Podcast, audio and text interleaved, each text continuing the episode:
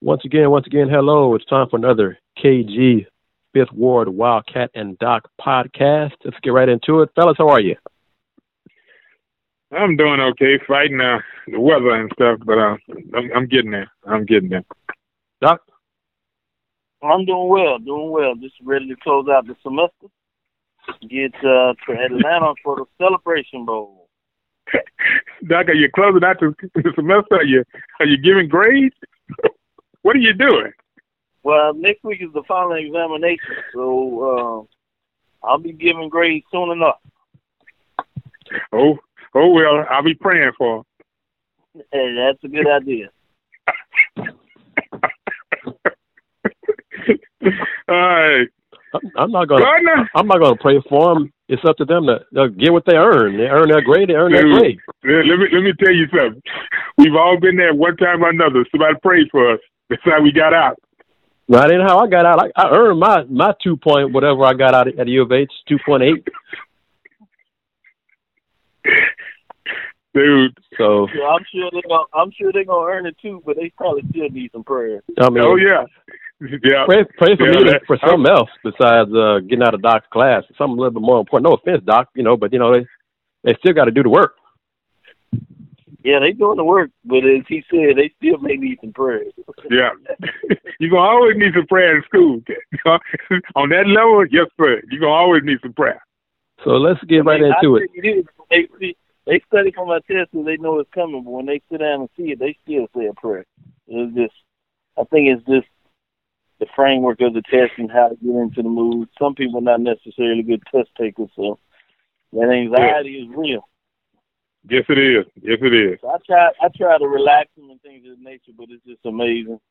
Uh, the students in general, how if you're not careful, they can be overwhelmed with tests. So different Yes. people, different strokes. Whatever works, do what do what you have to do to get it done. Well, you touched All on it, right. Doc. Let's talk about the uh, Celebration Bowl that's going to take place on the 16th of this month. Yeah, it's a big game. I mean, you can't get uh, two better historic programs, particularly as of late. Obviously, those that have paid attention to HBCU football certainly recognize the Grambling name with the Grambling State Tigers of the SWAC. And then North Carolina A&T on the Broadway has done a great deal to increase their brand awareness.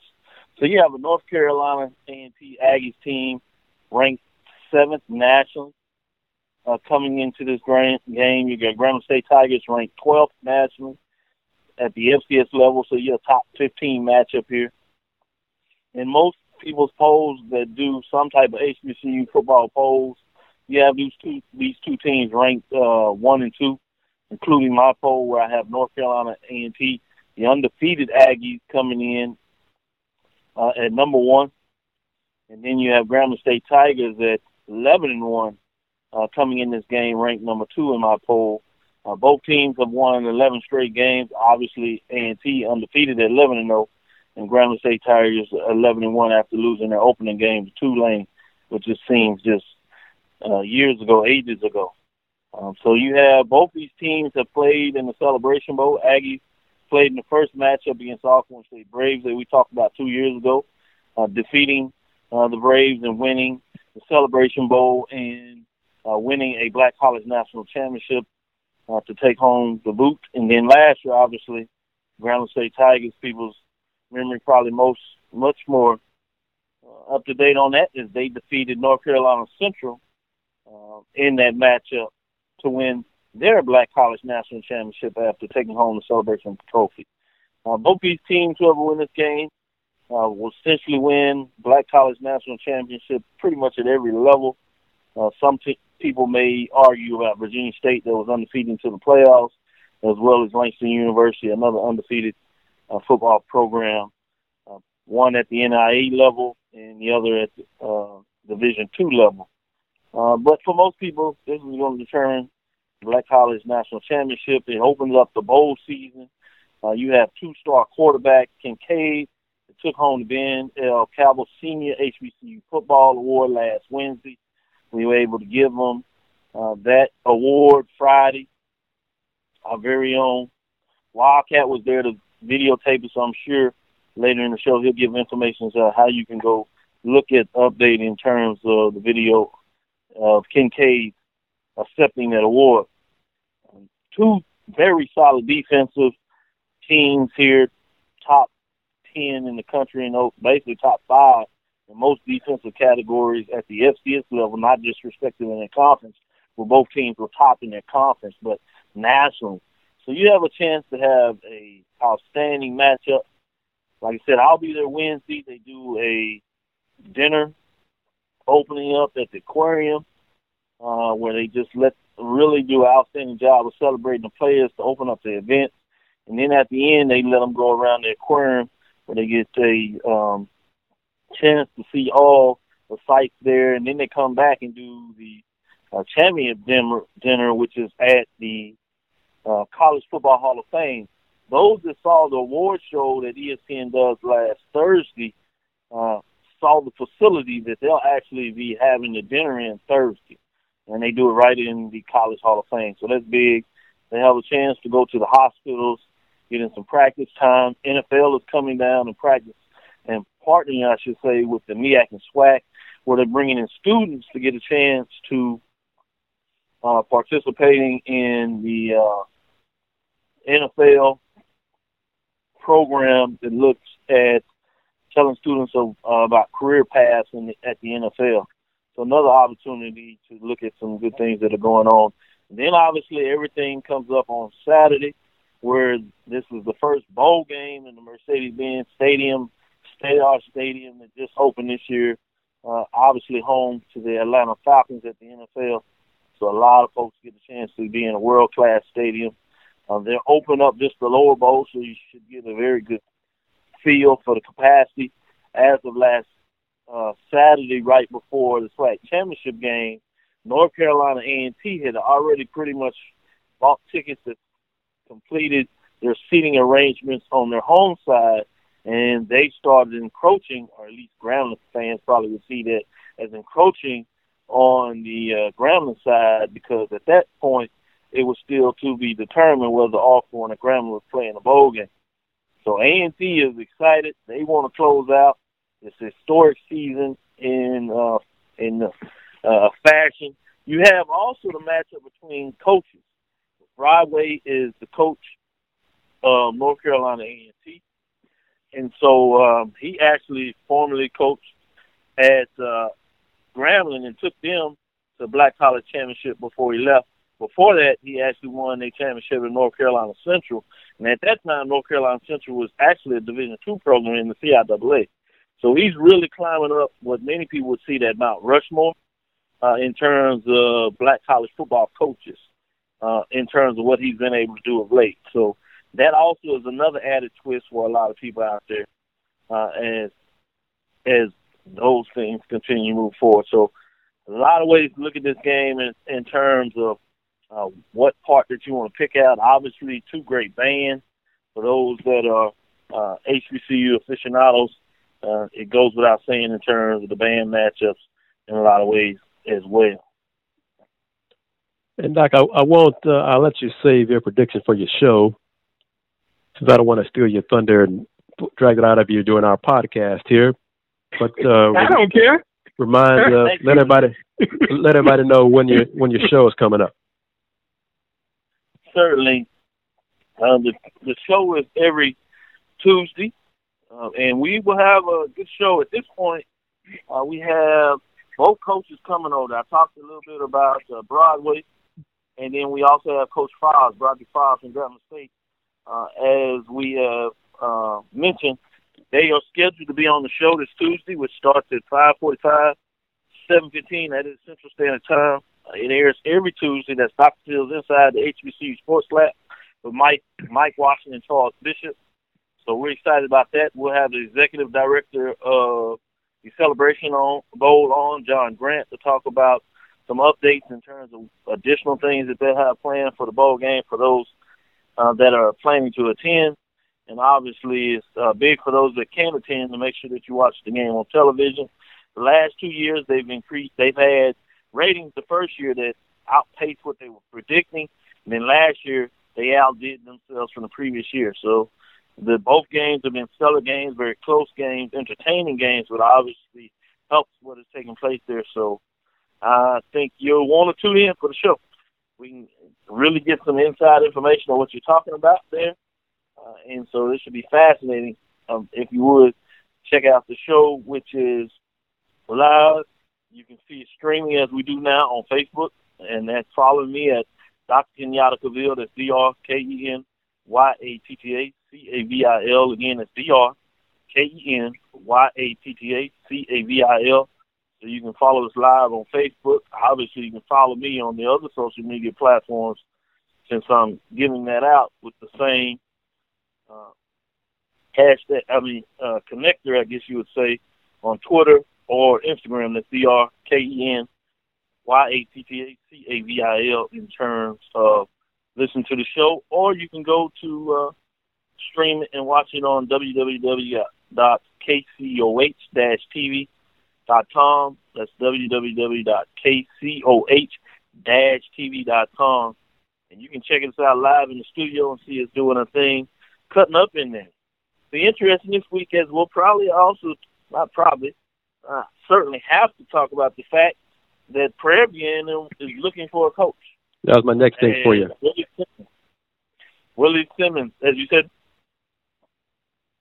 Go ahead. I said that was my next thing for you, my next topic for you. Oh yeah, I'm sure you're gonna slide in this. I was trying to beat you to it so it wouldn't have me stumbling uh, over. But Willie Simmons, in, in many ways, is going home, and people may not know this.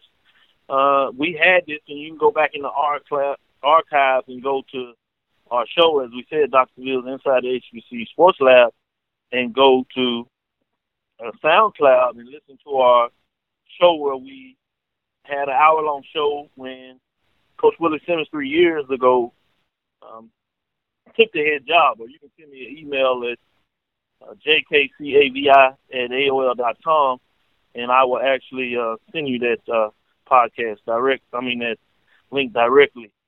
Uh, but anyway, he's from Quincy, Florida. Even though he played at Clemson, he's from Quincy, Florida. For those that are not familiar with uh, Florida, the state of Florida, it's really like the next city over from Tallahassee. So much of his family, including his mom, actually went to FAMU, which is where he'll be taking his next head job, which is a five-year deal. My understanding is uh, 300k, which is about a 30k pay raise. Prairie View had the ability to match it, but it was more of a family decision. So AD or VP of Intercollegiate Athletics, Ashley Robinson, uh, did not push the issue of matching as he moved forward with his ne- next direction of who he wants to hire. But also, uh, Coach Willie Simmons' wife uh, went to FAMU, so it's a way for to get her back home. His uh, son, oldest son, is that was a freshman this fall at FAMU, so you can see obviously a lot of connections that he has uh, with the Rattlers, which is intriguing to me because I actually got to go, as you know, at the beginning of the season when Texas Southern traveled to FAMU to kick season in week zero. Uh, between that matchup with FAMU, you got the best of Texas Southern University, and obviously we were coming back into what now historically was Hurricane Harvey. So it'll be intrigued about continuing that matchup. Obviously, I reached out to that Thursday um, and knew a little bit about this a couple of weeks ago, uh, but didn't want to respect everybody, so didn't push it. Um, but did follow up on Thursday and uh, said had great conversation with Coach Willie Simmons. Uh, as I told him, uh, understand, appreciate what he did for Prairie View and wish him luck. And so we still have a chance to have him on throughout the season to keep people up with the MEAC and the Rattlers. Maybe we can pick up some new fans from that perspective as well. Good deal, Doc. And when are you heading out? I'm heading out Wednesday. I'll get out of here Wednesday morning uh, to make sure I'm there for all the events that are going on that week. Safe travels to you, and and uh, should be what? Oh yeah, what time does the game start Saturday? It is a 12 o'clock kickoff, and that is 12 o'clock Eastern time. So for people back here in Central, you need to get up 11 o'clock, turn on your TV. It'll be the first bowl game, uh, and I would suggest to you that you wouldn't want to miss it. Uh, as I said, both of the years it's been great game uh, in terms of matchup, and I believe that this one is going to be one to mem- for the memory banks uh, as uh, two well coached football programs, a lot of speed on the field. You'll see opportunities to see some guys that you may even see on Sunday uh, in regards to the talent. Uh, so keep your eyes on it.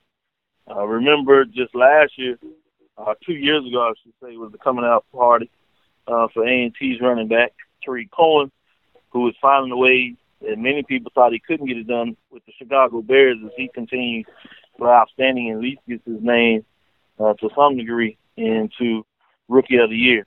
Also, before we leave um, HBCU sports and move forward, I wanted to talk about that uh, Mac uh, and Jerry will probably get a chance to talk a little more about this.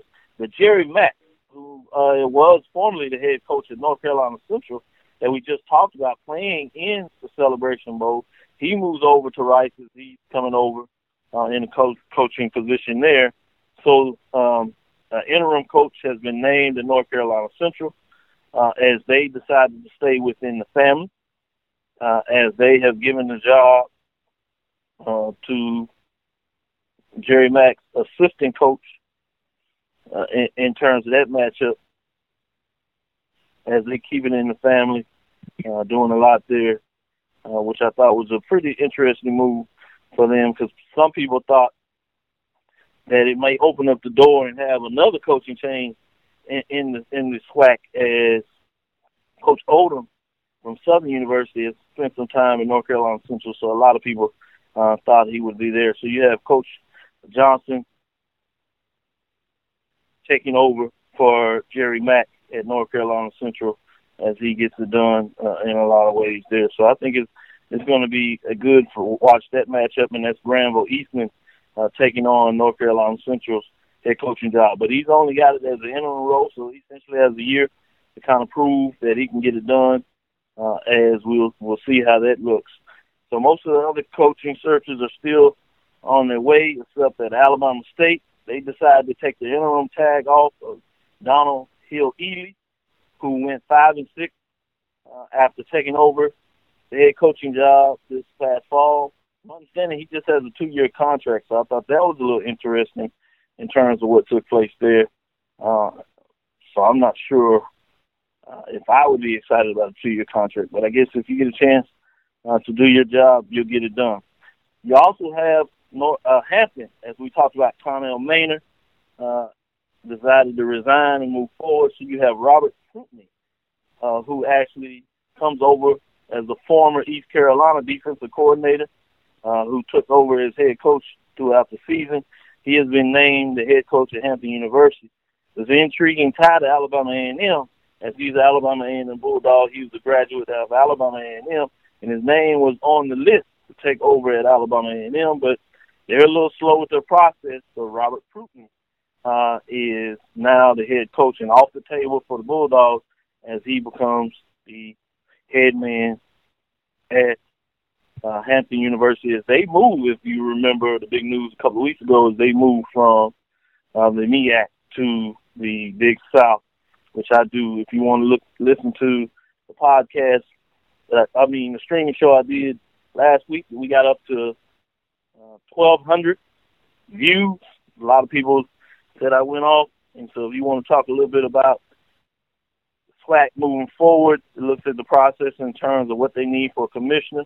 Because it seems like that's full steam ahead. I also got in a little bit about Hampton moving to Big South and my concerns with that move. So if you want to get some more information on that, that is something also to think about. Oh well, Doc. Probably the hottest name out there, though, in a lot of ways, is Dooley, the defense offensive coordinator for Grambling as he goes in this game, there are a lot of coaches. I mean, a lot of universities looking at him. Alabama A&M. He's on the short list for Arkansas Pine Bluff, and I would say he's on the short list for Prairie View as well. So that's the name that you want to keep your uh, ears out there to see where does he decide to go in terms of getting his head coaching debut opportunity as well. Doc, are you going to apply for the uh, commission job for the SWAC? No, I'm not going to apply. I actually going to stay in the consulting role that I am with some of the presidents. I made some recommendations of who I think needs to come into the SWAC and take that job that really can take the SWAC to the next level. Uh, it's serious. The NCAA has uh, actually sent a letter, mm-hmm. and this is on HBCU Game Day for those that want to follow it.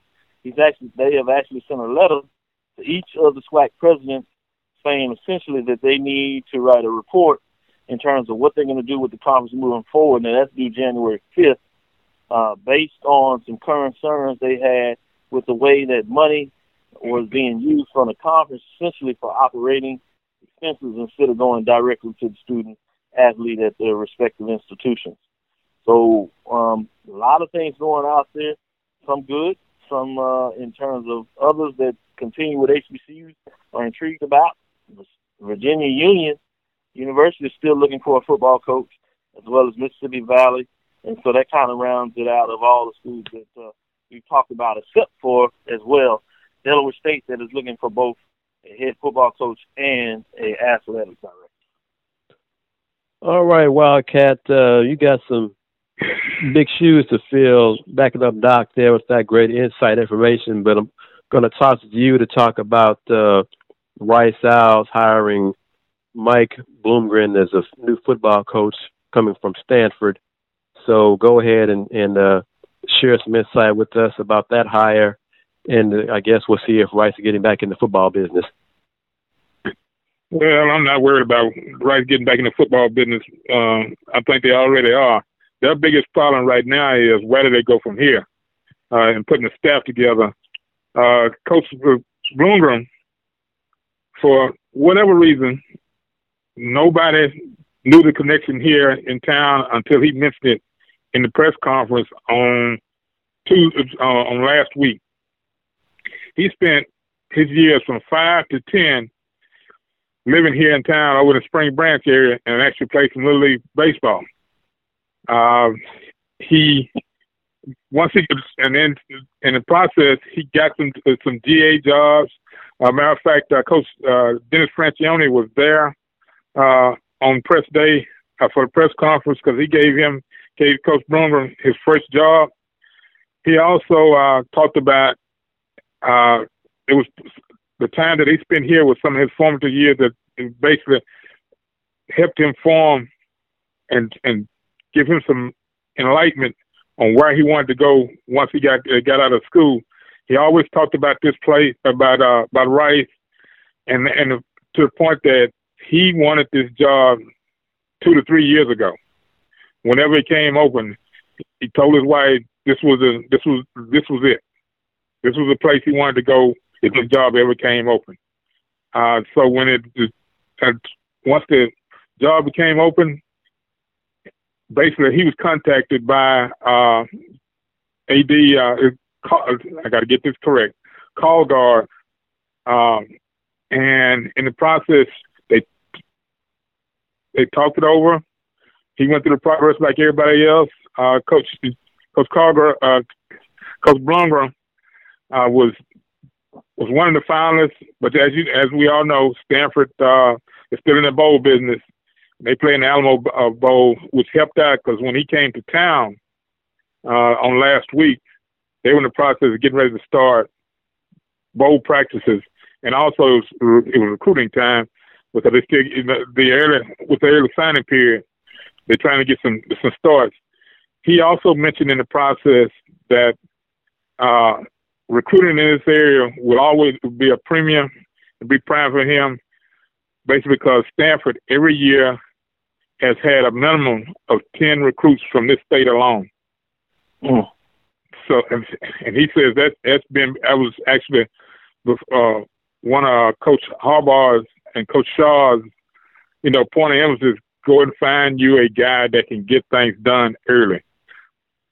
And he talked about how the Texas high school football pretty much feeds every team in this country, and especially on the F, on the division FBS Division One level, basically because guys are ready to go to work from day one.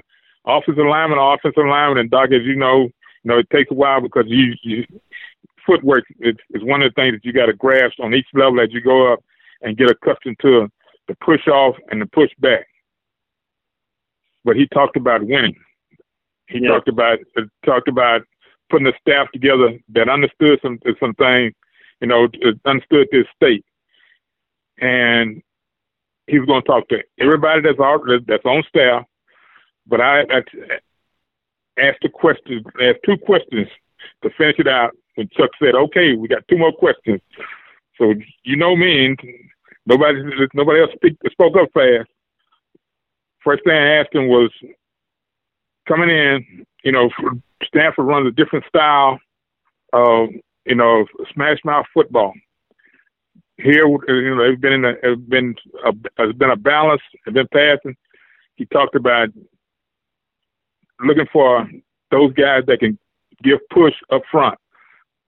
So the next thing I asked him, the last question he was, uh, uh, I asked him was about, you know, training how guys were going to adjust to that. He didn't say it uh, right off the top. He didn't mention it as a point of emphasis, but trust me, as I sit here on this phone, he's talking about training and conditioning on a different level. So that means definitely that's going to be a point of emphasis. They're going to be smash mouthing some folks. It's going to take them a while to make the adjustment, especially offensive linemen, compared to what they have right now and what they're in the process to get going. It's going to probably going to take him take him a year because he's got to find some guys. Rice is one of the few uh, places that they don't go out and look at. Uh, well, they look, they look, but they don't go out and recruit JUCO offensive linemen. Something may change in the process, but as of today, it hadn't happened yet.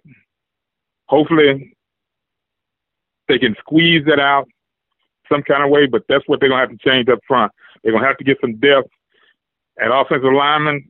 Probably gonna have to go back to Canada and find what they're looking for because that's what those guys that they brought in from Canada. They were one of the few offensive linemen that played all four years with no issues, didn't get hurt, and if they did, they weren't lingering injuries.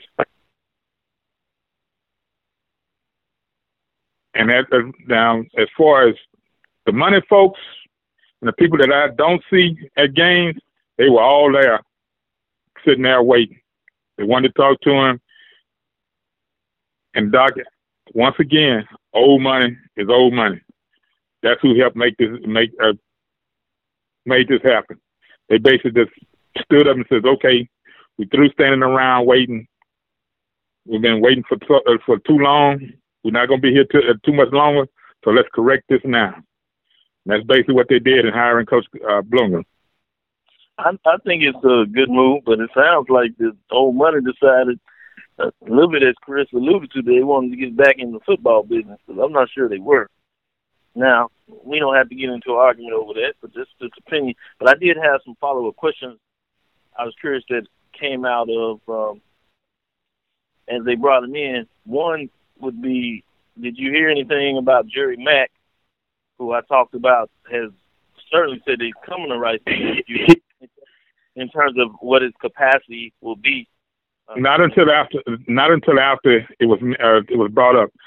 Pre- uh, press day, he didn't mention about staff in specific, other than he was going to talk to. The question was asked to him whether he was going to talk to uh, to the he's going to talk to the guys that's already on staff. He did say yes, but he also said when we got into the call, uh,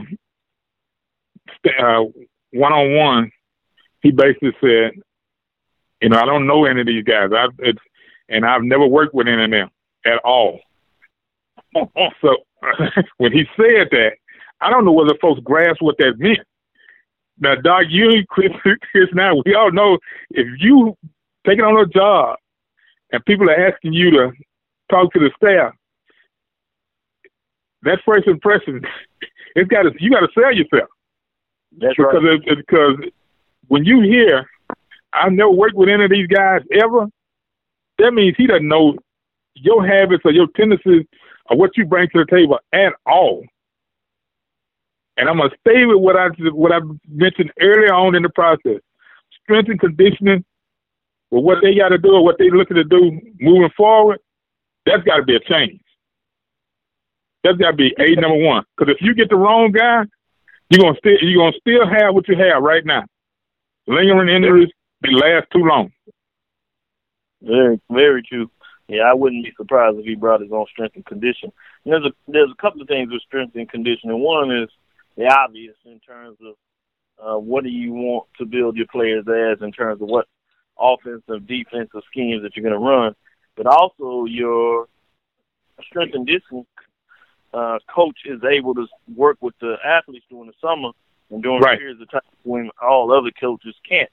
So you want to really have somebody that you know is going to integrate your philosophy, not just what they're going to do in terms of building up players, which you can probably get anywhere, but also you want somebody that is really going to build in your philosophy in terms of what you want your players to think about the program.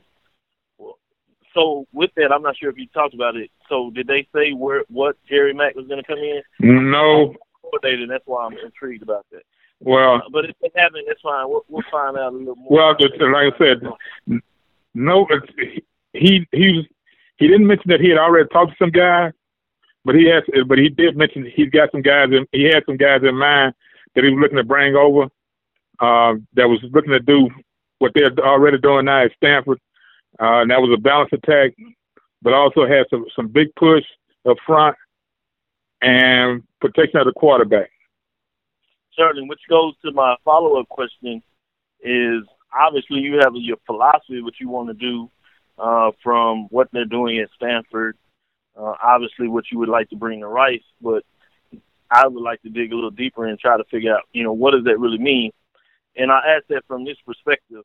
Um, also, we just had the announcement uh, with Savannah State moving from the MEAC uh, from Division One FCS to Division Two uh, because of the final financial reasons. And the reason I bring that up, once the people are just aware aware of that move, but also you have Stanford, which is in the Power Five conference in terms of the back Pac-12. Obviously, getting a lot of players out of Texas.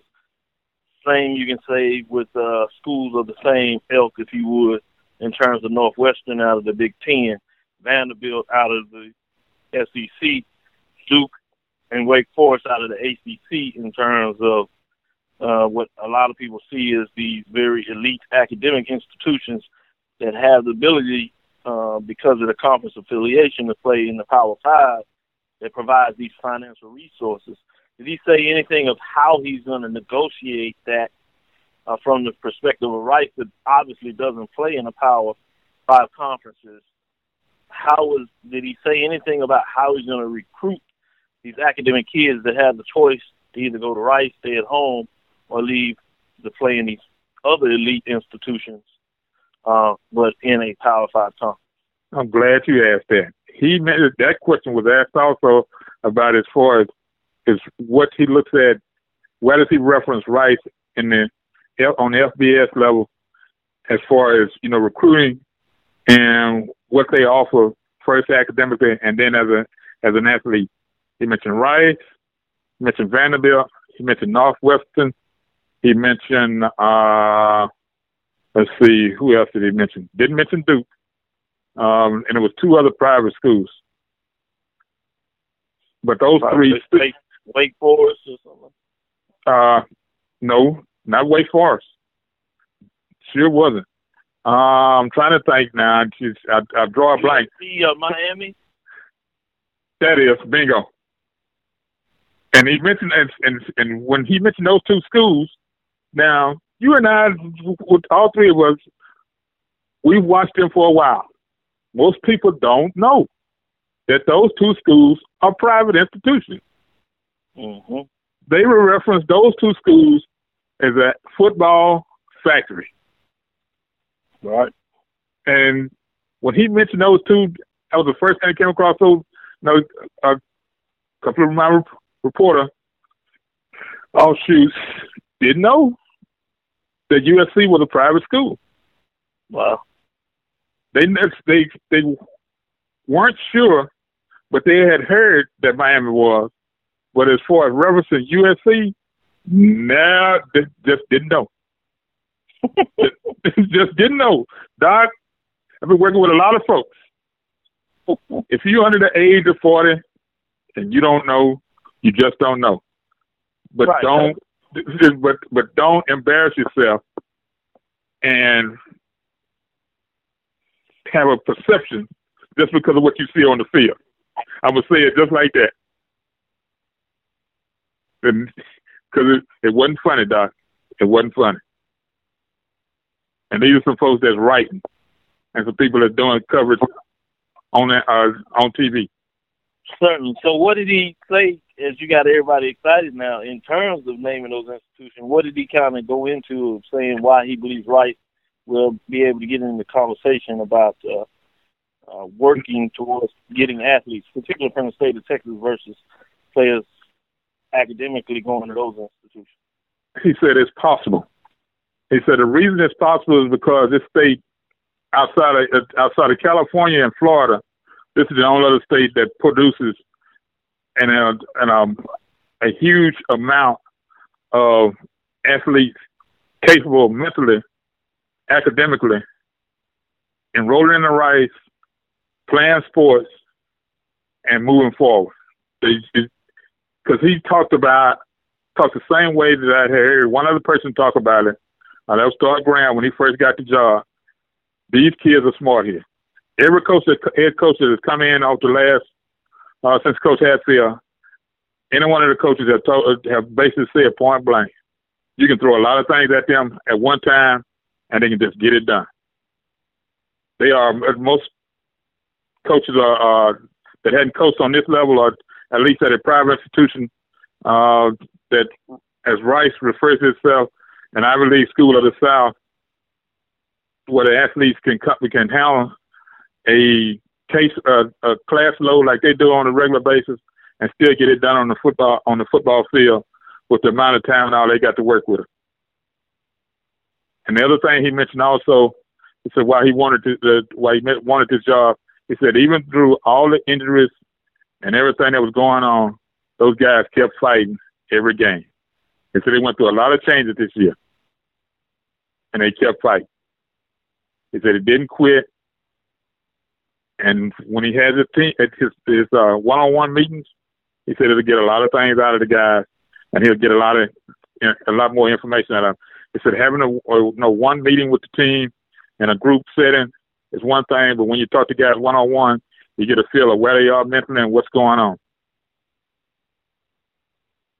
And that was pretty much it, Doc. He he just thought he was just he was happy to get the job. He didn't get emotional but he came close.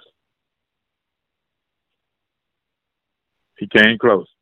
Now it's gonna it's to be interesting, you know, how this all works out down the road, because I just hope that we don't fall into the same boat like everybody else, like U of H has. You know, what coaches come in, make their mark, and somebody comes calling but it looks like he's to be here a while. Why not? Why, why, why do you hope that? Because he, I'm just looking, and me personally, I just prefer that. At least come in, get a recruiting class through, and then roll out.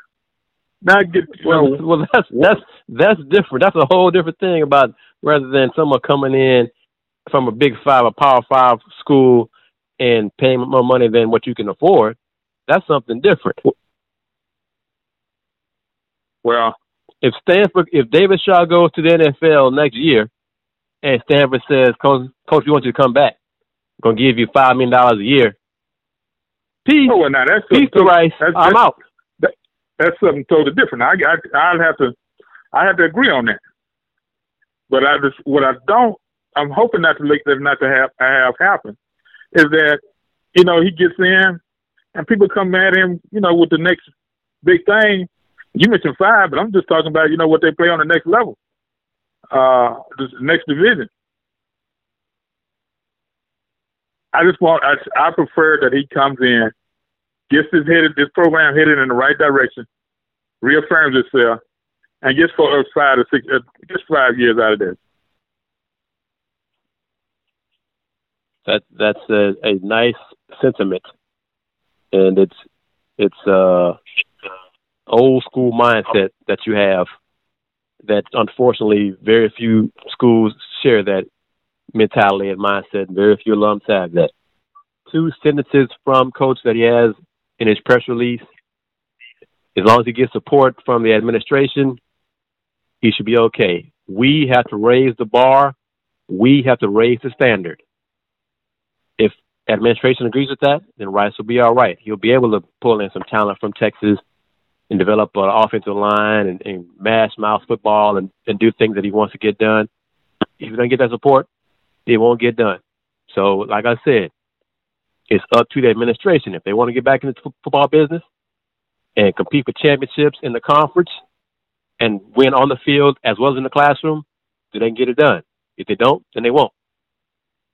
Well, one thing he won't have to deal with, you know, right off the top, would be facilities, because uh, he's got him. He, he's got a good place now to to work with and show show some kids around. Because a lot of, uh, it'll be interesting how that the staff adjust to this to this to this climate. And you mentioned Mack, uh, Coach Mack coming in. Doc, I don't know a lot about him. I've heard about him. Um, you know him better than I do because you've talked to him at least several times. I, uh, just because of the fact that he's, he's coming from the MEAC. Uh, right. Who is he? He's a young really blossoming coach. Uh, those people at Jackson State University are kicking themselves to death because he was on his their staff as a coordinator, and many people thought he should have been the head coach last year. And then he went down to South Alabama, did some great work, um, and obviously most recently is North Carolina Central, and that's just his last three stops. But uh, he's worked on various different levels, as you can see, developed relationships because he had a relationship with the head coach came in, and he thinks highly of him. And that's why he brought him back, uh, uh, brought him to Rice from previous relationships. No nonsense guy. He certainly should be able to re- relate to the students um, because he's youthful. Uh, anybody that's watched North Carolina Central has saw just how tough they played and how much the kids played for him uh, in regards to what he did. And he has no nonsense. He lost two quarterbacks this year uh, and basically put the third quarterback in and had like a 16, 17 game winning streak in the MEAC. And if it wasn't for a last second Hail Mary, which actually was played because the fans came on the field, which gave a penalty, and had a last second play that actually was caught for a touchdown by Bethune Cookman, he would have been playing for his uh, fifth consecutive conference championship this time outright against North Carolina A&T. Obviously, that was not the case, and they did get beat by North Carolina A&T one way or the other. But that's uh, what Rice fans can expect. A no nonsense guy, um, and type of guy that could go into any house, uh, sit down with the parents, and really show uh, how he feels about a kid and why he was able to uh, recruit so well for North Carolina Central. And obviously, as I said, the kids will play for him. So I think uh, from my perspective, it's a great hire for Rice uh, in terms of a young, up and coming coach. It's another chance for him to take the next step, but obviously, at some point, he's going to want to coach himself at the FBS level. So, I think that's also good if you're right, as you know, people don't want to get into this. Uh, but same thing with Prairie View, as I try to tell them, it's not a big deal that you lose coaches every so often if you're losing them because they have the ambitions to continue up the coaching tree. Uh, and if you set yourself up as the institution where coaches can come in and win and they will have a chance to go up the next level, you're always going to have great interest from great coaches. Now you just need a AD or what they are now calling many of them VPs of intercollegiate athletics to be able to make sure that they can know how to select coaches that can bring in and fit a culture, maybe slightly change the culture, but continue to win. I think it's good to have people on your staff that have ambitions to move up um, because they're going to do everything in uh, in their control to make sure that uh, they do what's good for Rice, which means they have to win. Obviously, you're not going to get picked to go to the next level unless you're winning. So if Rice is winning again, that's a good thing. Obviously, it means similar what we've seen right across the street uh, down the way in Houston for uh, U of H. That means yes, your coaches uh, may become a slight revolving tree. Uh, but if you're in that business, you should be able to get new coaches, and they've also seen it obviously just as recently at the AD level. Um, so if you're not at that major Power Five conference level, uh, you're going to always be churning coaches and to some degree ADs, but uh, that's not necessarily a bad thing. It's probably not the optimum thing you want to do, but you can make it still make it work. Agreed, and, that's that's my point. If if you're not winning, then Power Five's not going to come pick pick and choose what cherry pick your your staff. So the whole point is to be successful. The money ain't going to change. The only way the money going to change is if you get into the Power Five. And unless that happens, you're going to continue losing winning successful coaches from a group of five up to the Power Five. Big boys come calling. Big boys going to come take you. That's just the way it is. Hell, big boys stealing from other big boys, from bigger boys are stealing from big boys. Yep. You That's know, right. so if the bigger boys are stealing from the big boys, and goodness knows the big boys are going to steal from the little ones. You know, people in Oregon think Willie Taggart's name is Mud now for what he did to them after one year going from Oregon to Florida State. And Wildcat, you grew up in you grew up in one of those neighborhoods where you had where you understood the lay of the land in terms of the big boys and the little boys. in, terms, in terms of your lunch, in terms of your lunch money. So that's that's what this Doc, is. what are you insinuating? What are you insinuating, Doc? what are you insinuating? I'm saying that you were one of the big boys taking people's lunch money. Doc, nobody can prove that, and I'm be like just like Mayweather. Ain't no cameras. Where you where a camera at? Where a camera? Wasn't no teachers around. Wasn't no cameras around. There you go. We'll leave it at that. Okay then. All right. So All right. So yeah, we'll touch real quick on Jimbo Fisher taking the seventy-five million dollar no-brainer choice, as he called it, which pissed off a lot of Florida State people for those choice of words that he used at the Aggie press conference. I've joked with Yeah. some Aggie friends of mine, if asking if they've changed the name to uh, Fisherland or or Jimbo Land or Jimbo Station or College of Jimbo or, or whatever they're going to do now since they're paying him all this money. But it's supposedly not going to come out of any of. Uh, it's going to come up. It's going to be private money paying for his contract, so that appease some Yeah. some of the Aggies. So that's that's a good thing. If you you know you got the big boy, see proof right there, a bigger boy on the block taking money, taking a, a qualified coach. Although the last three years without Jameis Winston, he's been kind of mediocre. So we'll see if now he's got his top-notch facilities. He got everything that he wanted from Florida State that they were not Yeah, able to more. give him. He's got all that now at A&M. We'll see if he can win a national championship. You got 10 years to get it done. You got to beat Alabama. You got to beat LSU and, and everybody else in, in the SEC, SEC West And you know, and I can get into a whole other issue about um, being the best team in the division, but that doesn't even make any difference. You can not win the division to get to the Final Four in uh, college football, apparently. So, you know, you, you don't have to win the division. So, whatever, which is the, one of the reasons why I, I think it's just a travesty and a farce of, of big time college football. Why do you even have conferences? Why do you even have divisions? Why do you have any of this stuff? Yeah, co- college conference championship games because these past few weeks prove that it doesn't matter. You don't have to win a co- your conference championship to play for the Final Four. Garbage. That's, I mean, that's You just a bunch of garbage. And I'm, I'm gonna We say, were- I, we were I, I'm not. hotel watching that, weren't we? Yeah. We Yeah. Checking out for the after the week of the Big Ben uh, Cal HBCU football award in our HBCU art conference. Uh, so I agree with you, Chris. I was up there and lost my. Uh, glad it wasn't a stake bet with Jerry. Uh, that uh, I, was, I was like, I was like, how do you let a team that didn't win a division, more or less, the conference title is? But Well, you know, Doc, just like everybody else had that question, one of your colleagues asked me, "What did I see in, in Ohio State?" And the first thing out of my mouth was the same thing that bothered everybody else. You lost to Iowa bad, About 31 points. and you look bad. Look, you look bad I, think- losing. I, I certainly think that's a valid point, but at the end of the day, I think winning your conference trumps the fact that you had a bad loss. If anybody knows anything about conference play, the conference is tough, history is tough, and when you have conference matchups, things happen.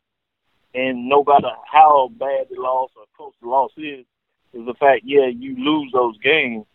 At the end of the day, what is the value of a division in the conference if you don't have to win it to get in? And so I just I don't believe in it. I think there should be some sanctity uh, in the fact that you should win, particularly when you only have four teams. That there should be some credence to winning your conference to get into the playoffs. And one of the things that you'd like to see is these matchups between interconference because we don't really get to see a lot of it, particularly in the sport of football, because everybody likes to say the conference matchups are so big. And so that's what to me makes uh, college football different is like every game is important. Well, you just said that no, every game is not really important because it's not the same from one conference to the next. Yep. And we could yep. go and you know do a breakdown of the of Alabama's schedule. They really don't have quality wins on their schedule compared to Ohio State. Yes, Ohio State had that bad loss to Iowa, but strength of schedule, opponents, Ohio State is better, and they won their conference championship. But once again, that's that's the big boys, and they're slick because see they could write a they could put a rule in and say in black and white, period, to be a part of the final four, you have to win your conference championship. They won't do that. Why? Because scenarios like this. Well, you know, we got to get Alabama in there just in case they don't win the division or the conference championship. Got to, just in case, we got to have them eligible to be part of this Final Four. Well, lo and behold, go ahead, everybody go and spend that money, give it to all those schools and athletic directors, and let them tell you these lies and whatever they want to spin to you. And for this Final Four, go ahead and keep on doing that, fans and alums, and and then cry and complain when when your school doesn't win ten games and doesn't get to a bowl game and then win a championship, and then you're going to fire that coach after two years and try to go hire another big time coach and and then cry when he doesn't win a championship in three years. And just keep on doing it over and over and over again, and keep on telling everybody that it's okay to not pay the players. Yeah, you keep on spending all that that garbage, and just keep on doing it over and over and over again. I will crack up within five years if Jimbo Fisher does not get a championship in the Aggies, and some of the Aggies saying we're paying this man this much money for all this and he came nine games. You know, I mean, nine games. I'm, I ain't gonna laugh, laugh, laugh. If within these ten years of this deal, Aggies gonna get any close to a championship than they, than they had in last. What has it been? 1939. So they won that championship. Yeah, and the last time they got uh, the last time they won big in the in the conference was uh, what five years ago, four years ago when they went on the road and went uh, the, the man the Manziel era. Yeah, and that didn't end very well either. You know, they had two magical weeks, really, as our colleague Bomani Jones really points out. A two a magical two weeks when they won at Alabama, thanks to Manziel. I think they beat Auburn as well. In that, just yeah, imagine if they just imagine if they not win those two games. They, they are who they are. Yeah, they are who they are. Eight, nine wins. That's it. But hey, that's it. That's that's bigger boy football and, and bigger boy athletics. You just toss money at a, at your problems, and at the same time, you're going to pay your strength coach a million dollars at some programs, and you're going to give all this money to these ADs and leave them left and right.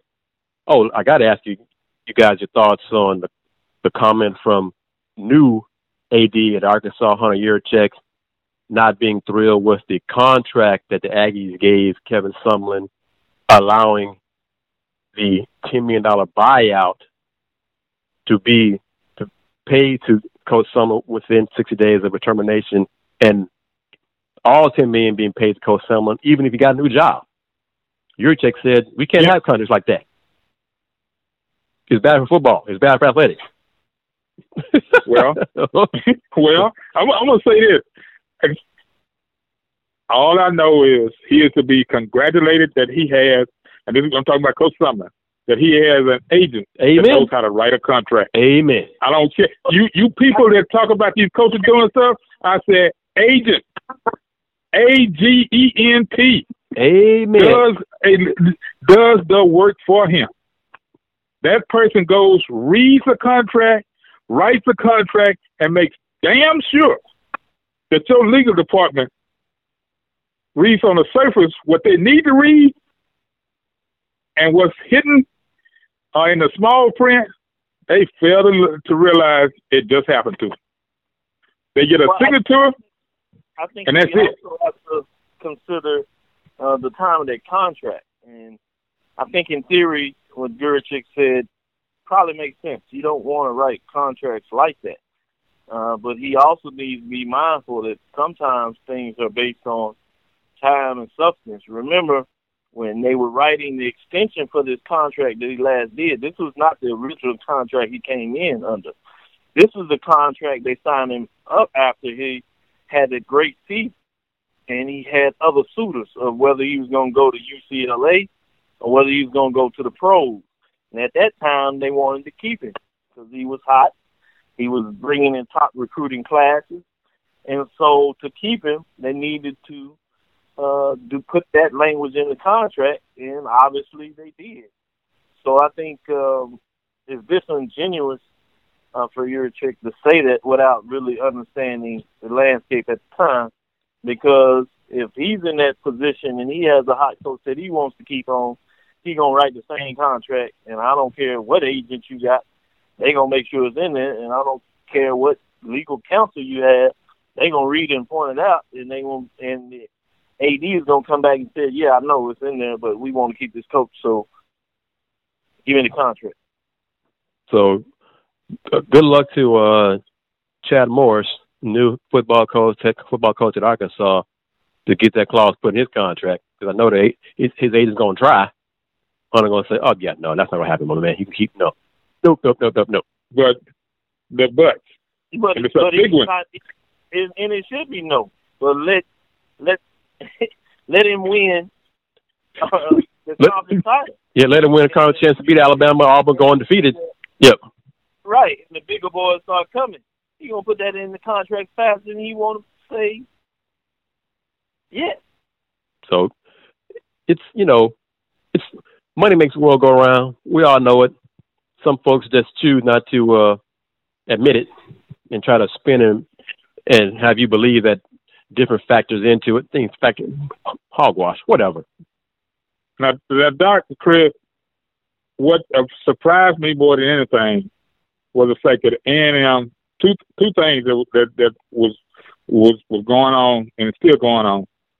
How do you find enough money to have a almost a six million dollar assistant coaches uh, salary uh, uh, base to be split out. I don't know how many coaches, assistant coaches you got, uh, and what what their uh, you know what their different positions are and what they get. To, I know it's all ratio to from OC to DC to you know position guys, and you get all of this done, which tells me just how much money you got coming on campus is beyond any of us can happen, and you're not raising the student fees to pay for all of this.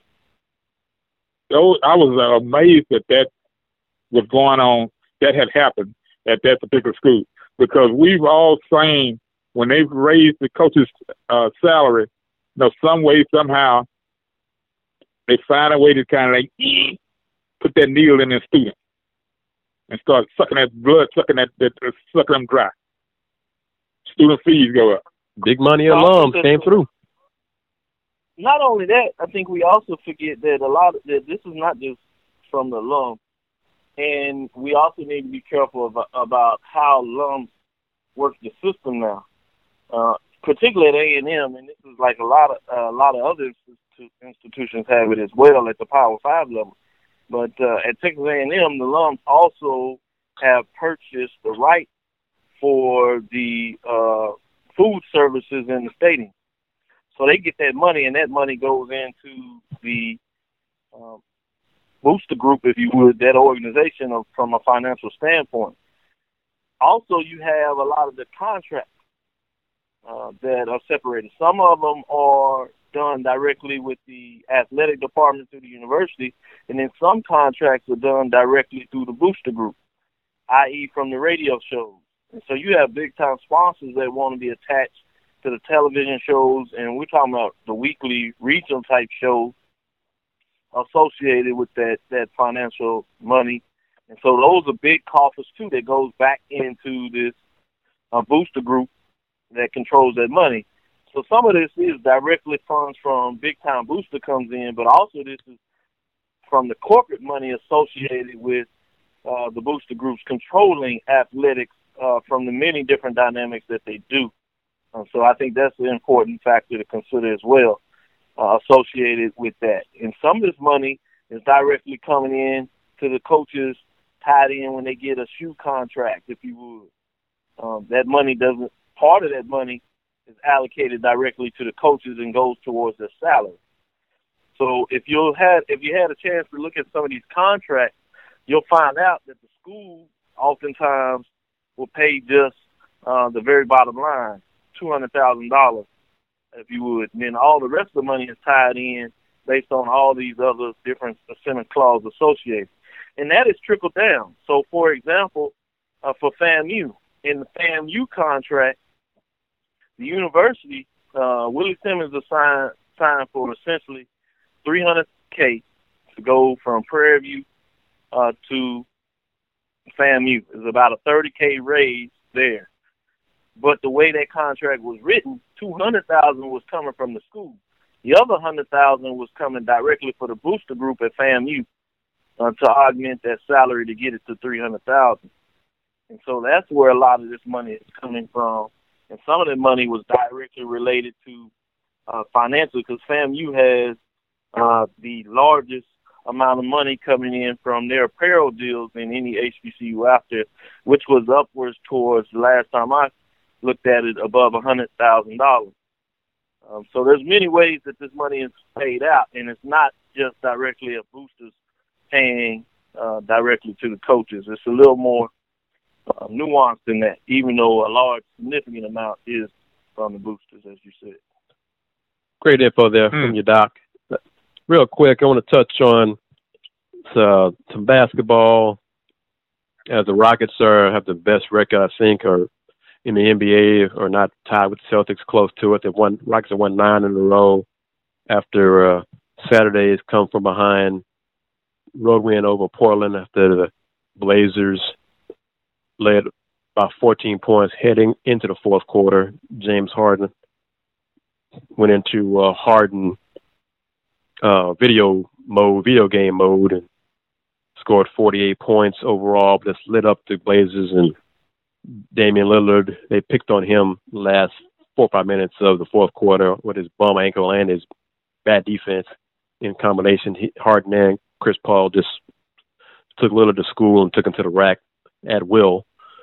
Rockets are 20 and four, about to begin a seven-game homestand Monday. Going to be home for thank God. Oh, almost two weeks. Looking forward to yep. it. So there's going to be a lot of uh, Instagram clips on Houston Roundball Review, uh, post game videos on Houston Roundball Review YouTube channel.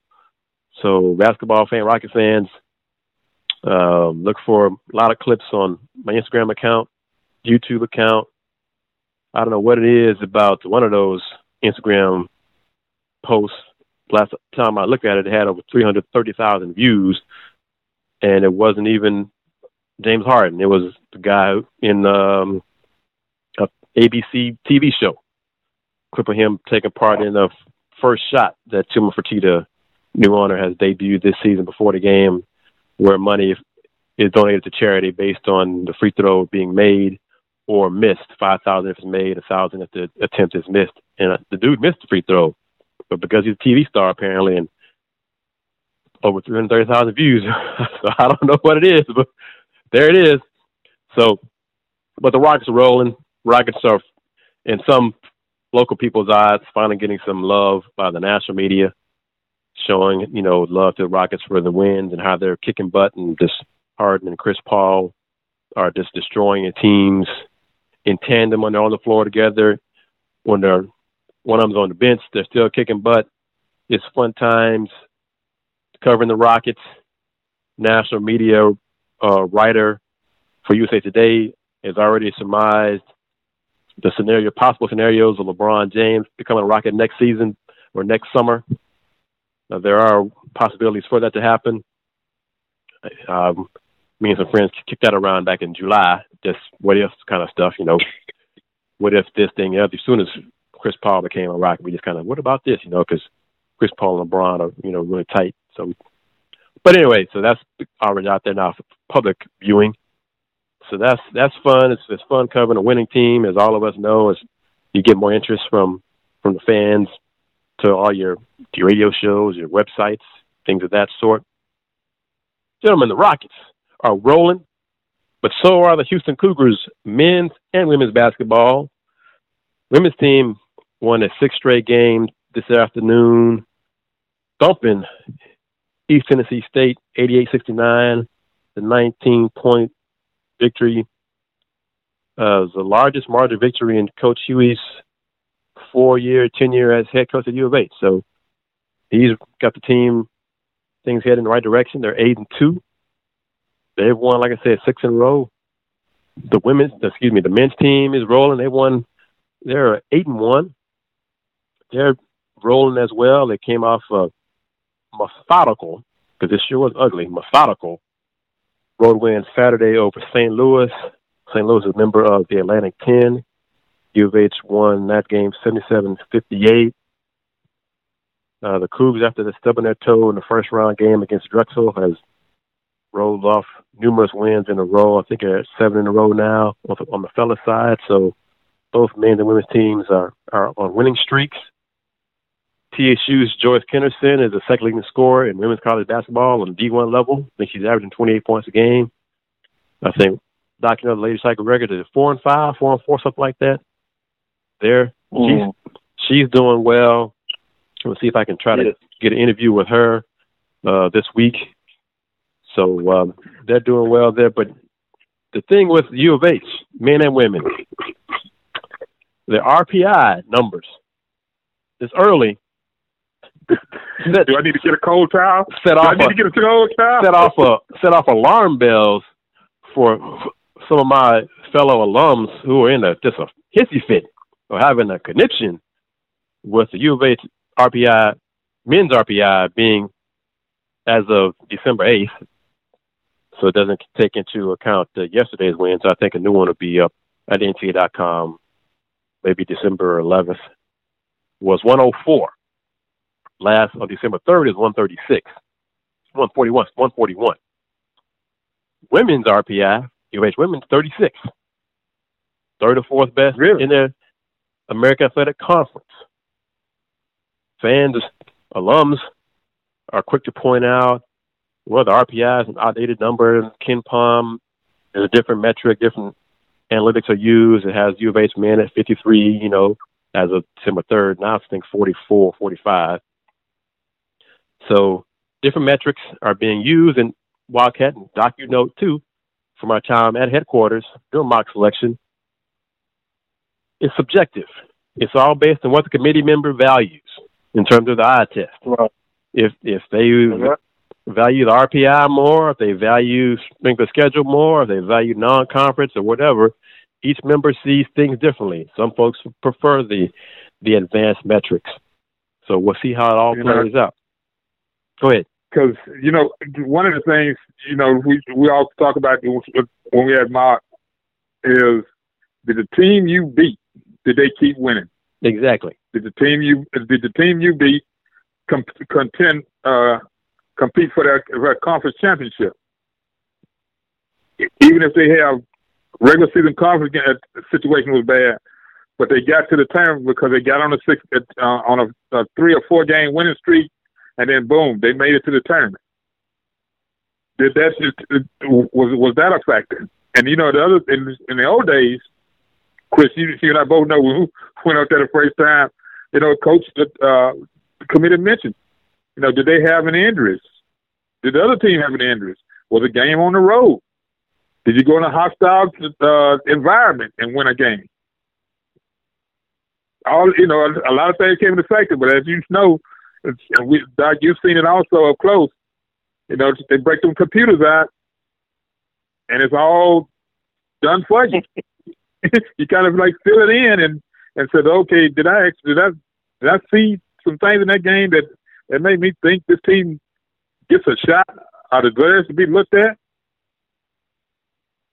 Because putting in uh, putting in that last thirty one, it gets kind of hard the closer you get to filling out the bracket. And you got to fall back to some basics. And especially, it's it's more difficult if, as you touched on, your opponent's your your strength of schedule is not that great. And I'm trying to go back through my tweets from a week ago for the non-conference schedule for U of men, but I think even as of today, the, the non-conference schedule for the for the men is 200. You know, it's not well, it's not very good. You, you talked about this from from day one for a lot of reasons, and one of those is that where it helps. You know, Coach Davis puts a schedule, a tough schedule on, on the fellas before conference play for a reason. Your race hadn't done that yet. Here we go. As of last week, the uh, RPIs for the U of H men's opponents Memphis, excuse me, McNeese, 261, Drexel, 197, Liberty, 287, Wake Forest, 228, Incarnate Word, 235, New Orleans, 259. The best one, Arkansas, 13, and the Cougs just dominated Arkansas. That's the best win by far of the season to date. But um, and then the remainder of the non-conference opponents, I think for the non-conference schedule is not that great either. So you and and I touched on this before in previous podcasts. U of H has to schedule better non-conference. The conference is getting better. The American is getting better. With Wichita State as a member, you're going to get, you know, at least four teams in the tournament. But as of last week, in the, the ESPN bracketology for Joe Lunardi, U of H wasn't even in. That was after they dominated Arkansas. Well, not in the the field of 68.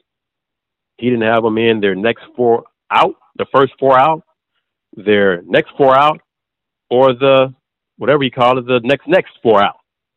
At that point, so that's so basically 80 teams right there. Were, he had them in. Jesus. So that's based on the strength of schedule, the, the non-conference strength of schedule. So that's what has to get better.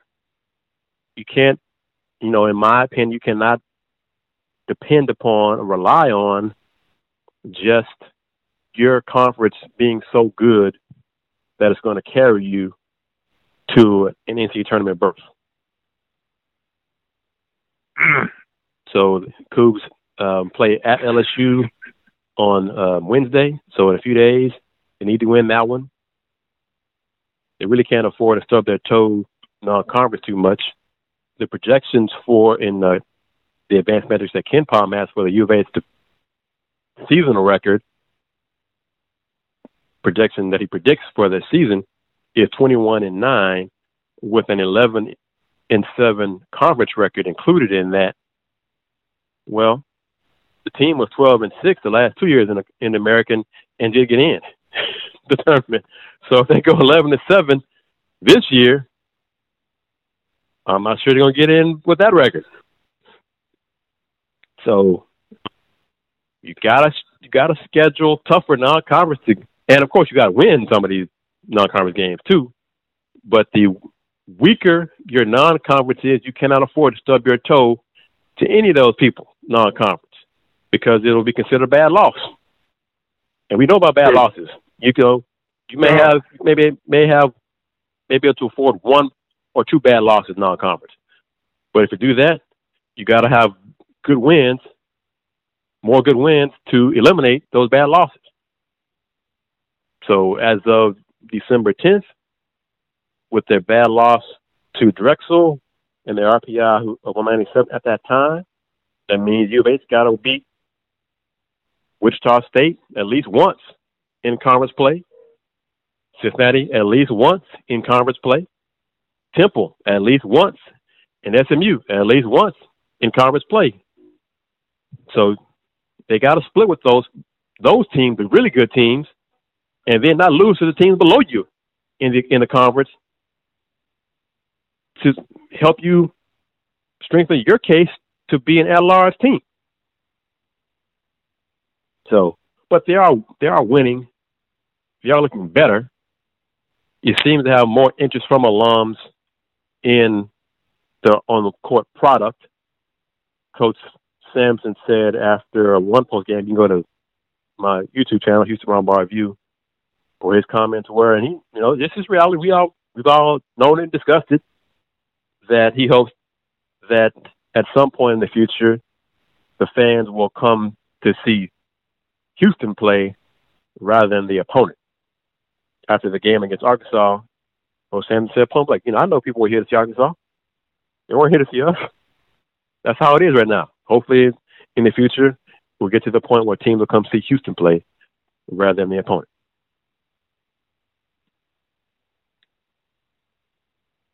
Well, that's all I got about U of H basketball product right now. Um, How can oh, folks find you on the internet, sir? uh, they can find me Facebook, Twitter, TweetDeck, J L Woodley one, Jerry L Woodley Jr. You can find me elsewhere, uh, YouTube, Blogger, Blogspot, SoundCloud at AKSVDCSR, the College Sports Report. Um, Doc, I will also be joining you. Well, I'll be at the game ra- uh, rather uh, for next on next week. Oh crap, he's out. Um, he hadn't got up yet. Um, for the Celebration Bowl, I'll fly. I'll be there Saturday. Um, I got a late flight out. Got lucky uh, on a friend of mine. God bless her. She helped me out, and and I'll be back here in Houston before the sun come up. Thank goodness. Uh, and then I've got uh, the Duel in the Desert uh, going that's scheduled for Las Vegas, uh, December the 20th and 21st. I'll be in t- be there for for that uh, situ- those couple of games at UNLV, the Cox Pavilion, uh, and I'll enjoy myself. And that'll be a a, a quickie also. And I want to ask everybody for the travel prayers, going to excuse me, going to both places. That's it on my end. Doc? Yes, you can find me on Facebook, Instagram, Twitter, Dr. Kenyatta Cavil. It's D R K E N Y A T T A C A V I L. That's D R K E N Y A T T A C A V I L. Also, uh, I'd like to ask for your traveling players as well as I hit the road, and well, good to hear that I'll be able to catch up with Wildcat as he gets down there, and we're prepared to do our thing and make sure everybody gets the great information here. We are also planning to do a live two-hour um, preview of the game inside the stadium, uh, as we'll be up in the media booth, and so we'll do that. Uh, that will be from uh, nine to eleven Eastern time, uh, so you can get up and check that up before the game if you want to get inside the numbers. And we'll do our regular show from 5:45 to 7:15 right here uh, on KKBQ 92.9 FM HD2. You can catch it streaming on www.ksuh-tv.com, uh, and you can catch it on Facebook Live as we do our show. You can follow up on information at thd-agency.com. That's www.thd-agency.com for the latest updates, which include the poll rankings and uh, we'll have our final ranking for the major division as we've had our final ranking for the mid-major division, which first time in history we have a tie, which is Virginia State Trojans and Langston Lions will be co-black national champions for Dr. Wills at the mid-major division level. Uh, and that'll, that'll do it for us. All right. And I am KG of the Houston Roundball Review, HoustonRoundballReview.com, Houston Roundball Review on YouTube and Instagram, VHR Review on Twitter. Thank you for all the retweets and and likes of uh, game articles I've written and posted the last couple of days about the uh, U of H and the Rockets when they were here as well. So that's that's a good thing to see. You can catch our podcast. We've got a, our Facebook page for the podcast, KG People Wildcat and Doc on Facebook. Our podcast available on SoundCloud, Google Play, iTunes, Pod Directory, etc. A lot of good things going on, happening for all three of us. Go to my website. Hopefully tomorrow at some point in the afternoon, I'll have uh, interviews posted from two people. I'm not even going to mention their names, but uh, one's in men's hoops and one's in in women's hoops, and it'll share some insight in uh, a little bit more about RPI, things of that sort, on both sides. So go to HoustonRoundballReview.com for that. And at some point, may have something else to share in the future. We'll get into that if, if and when it happens. Uh, we uh, everybody knows that you guys know what I'm referencing, but we'll just keep that under our hat until if and when it does happen. Going to wrap it up as I always do.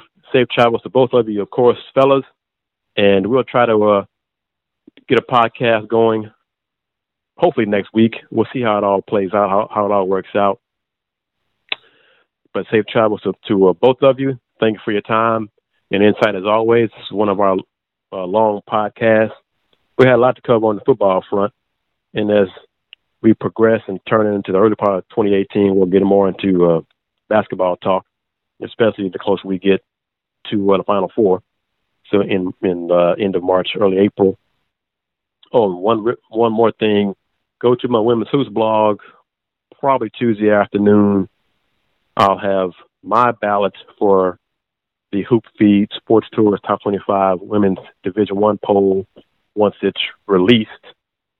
Um, Cheryl Cheryl Coward is in charge of HoopFeed.com, and she has her top 25. It's in, it's in its second year, and I'm part of that uh, 13 member voting panel for that. Had a few upsets Friday, Saturday, and Sunday on women's college basketball, so the top 25 will change a little bit. So I just finished. Uh, I'm working on my ballot for it's due tomorrow, Monday night. Working on that, finalizing that. That's a lot of work if you want to do a good job on voting for top 25. So, gotta do my homework on that. Keep track of all the teams, the wins and losses, and who they played, et cetera, et cetera, each week. But it's fun. A little bit more, help me get more in, information, insight into what's going on in women's college basketball. So, finally, we're gonna wrap it up as I always do. In conclusion, be true, be cool, and do more.